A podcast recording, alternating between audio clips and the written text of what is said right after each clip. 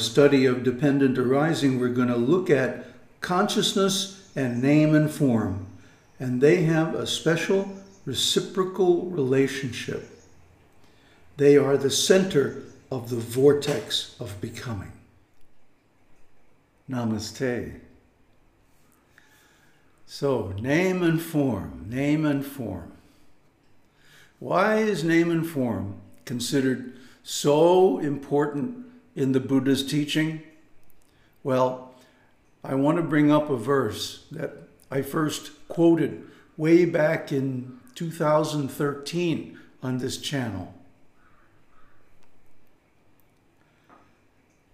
Akeya sanyino sata, akeya smi patitiha, akeya aparinyaya Yogam ayanti machuno.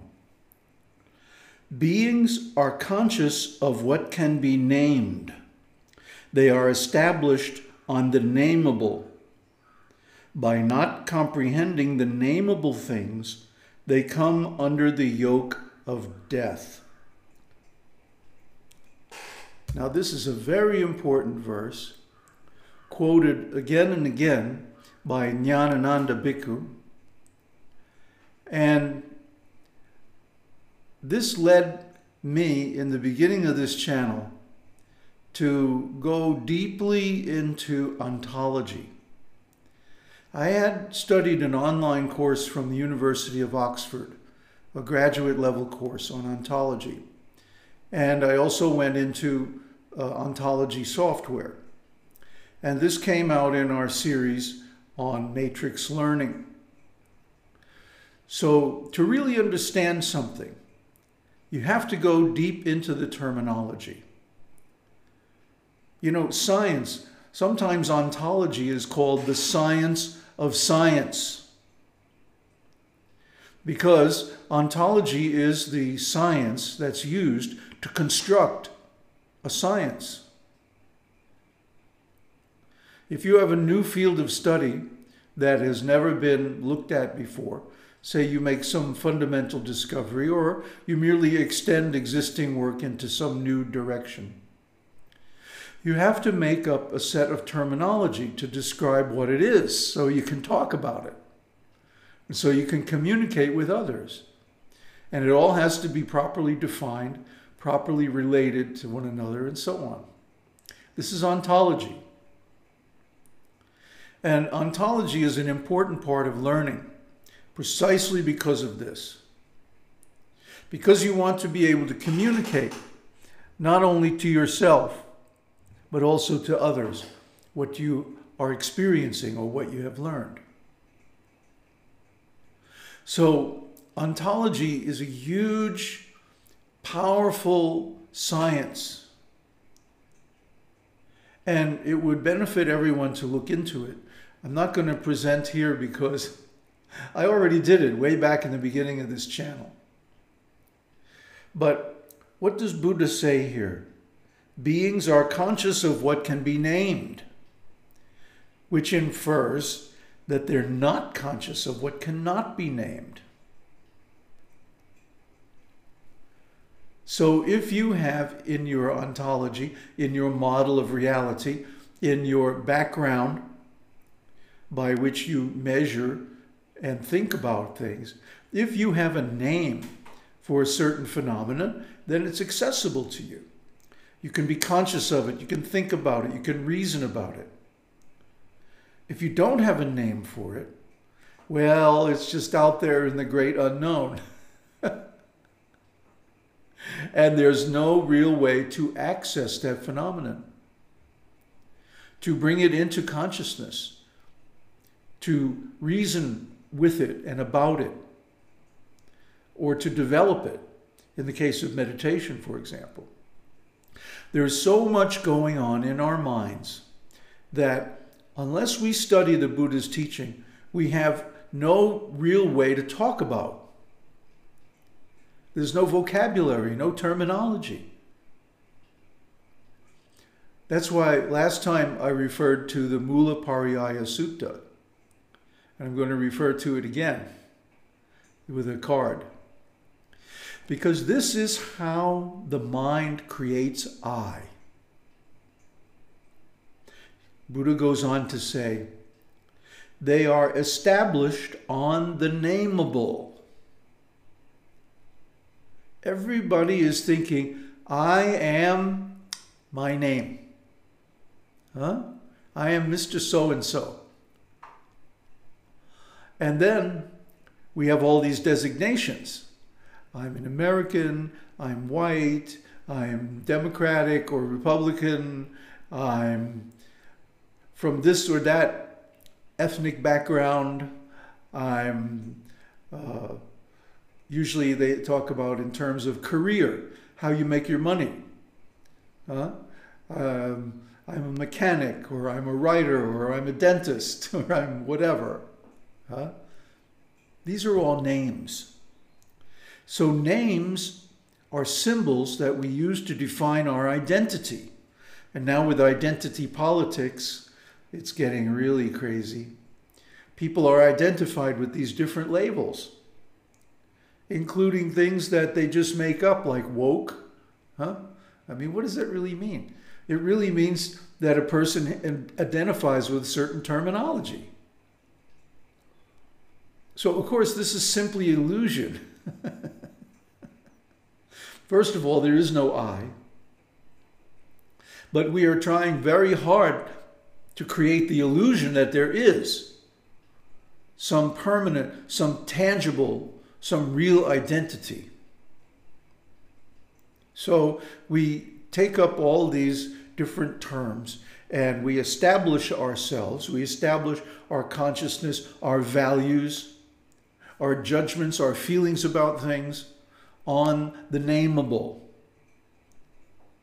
Some people are so hung up on this that they will only purchase certain brands of, let's say, uh, you know, perfectly ordinary things like clothing. Huh? They even have the brand emblazoned across their clothes. But this is madness. This is nonsense.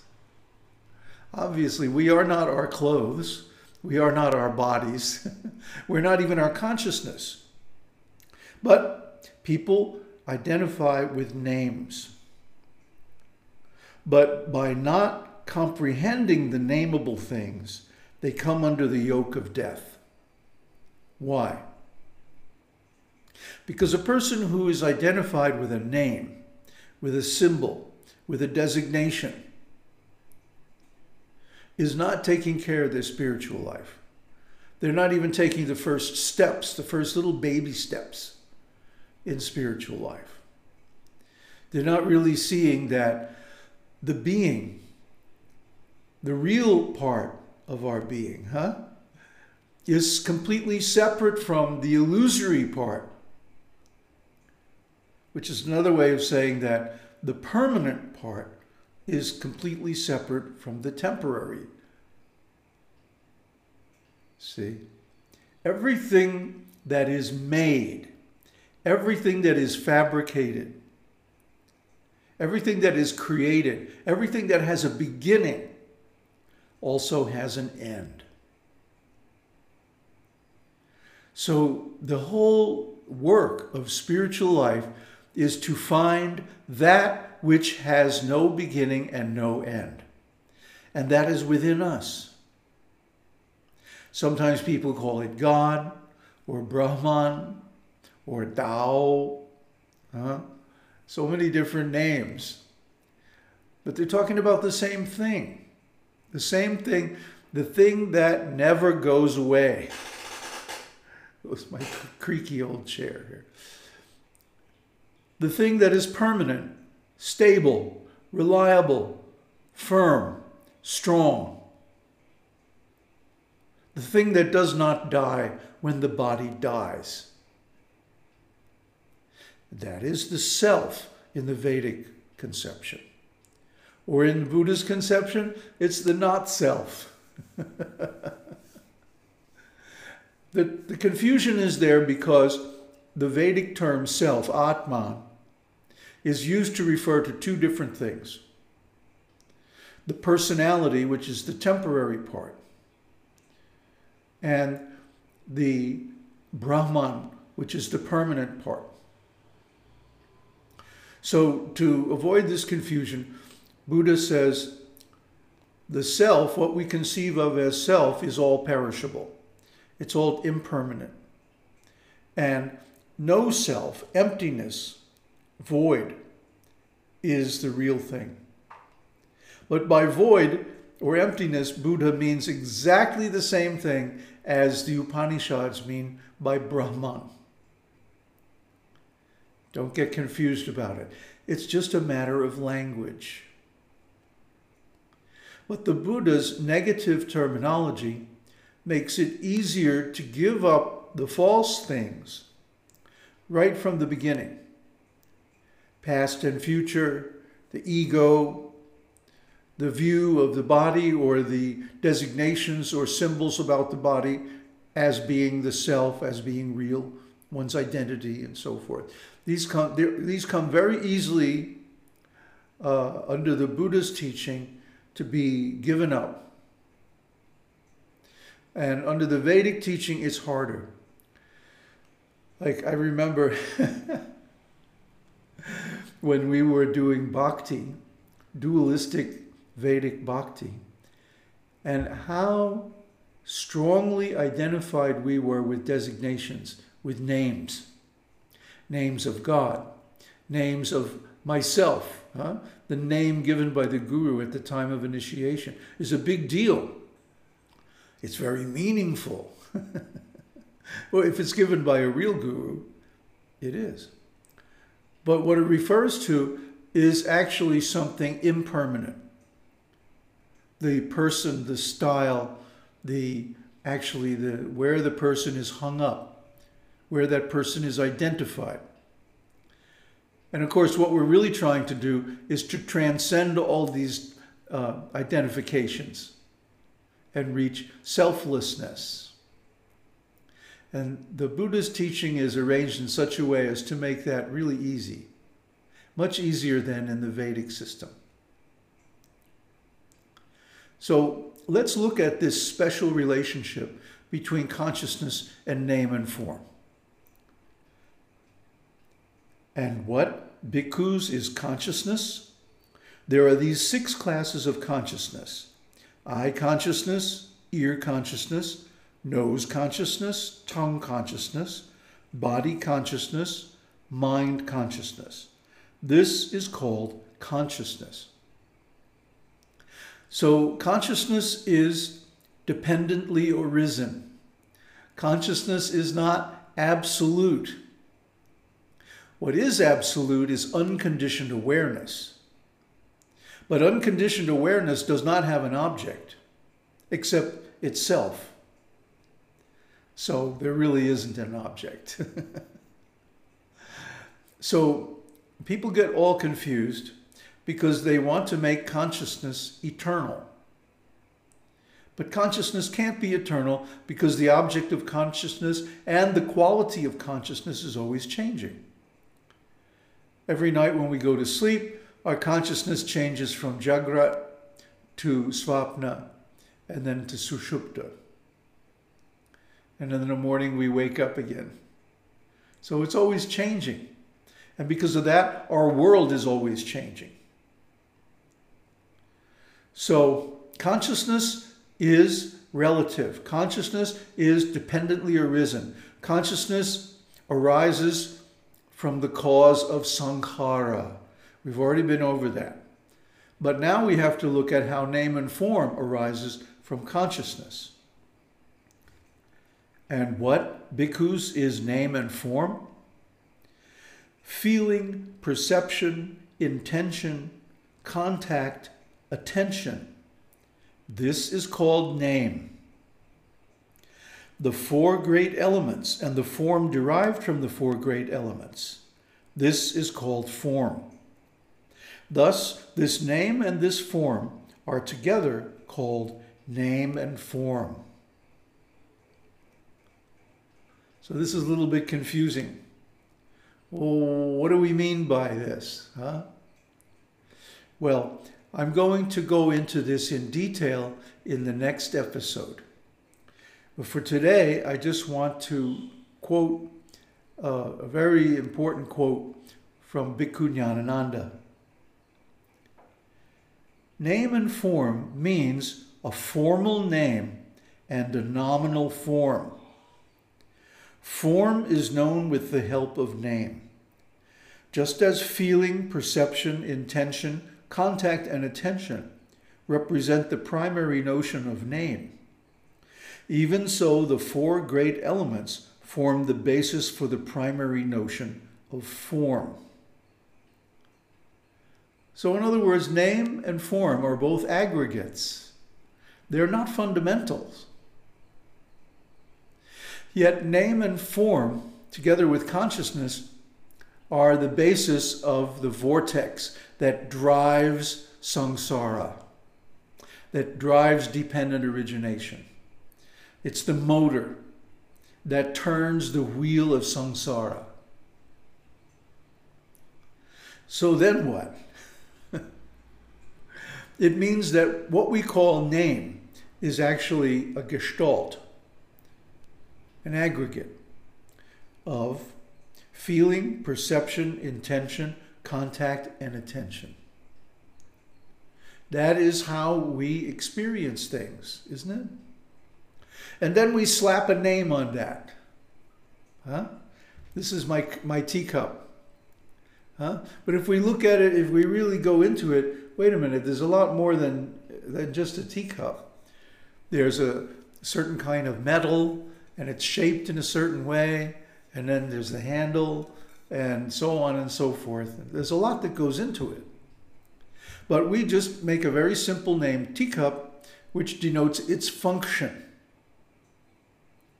That's what Nyanananda means when he says it's a formal name.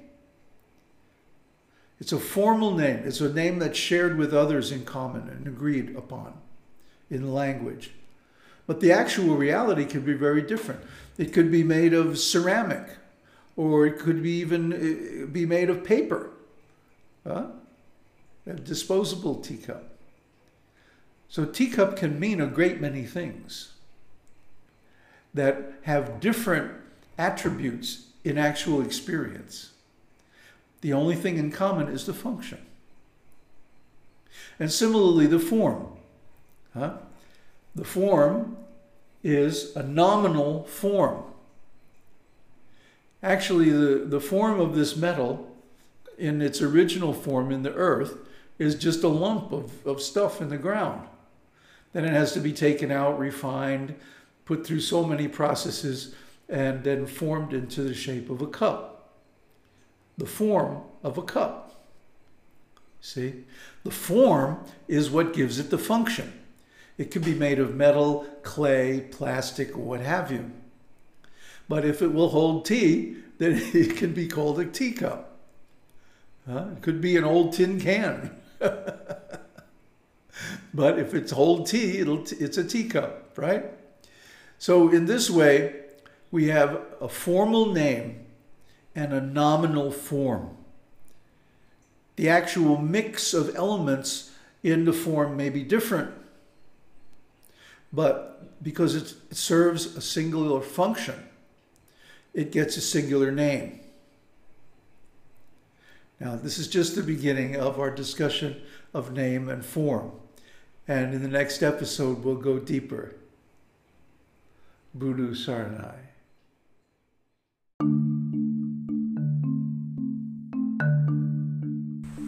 Thanks for being with us. If you've made it this far, you'd probably like our YouTube channel too. Visit YouTube slash user slash Dharmasara. D H A R M A S A R A. See you there.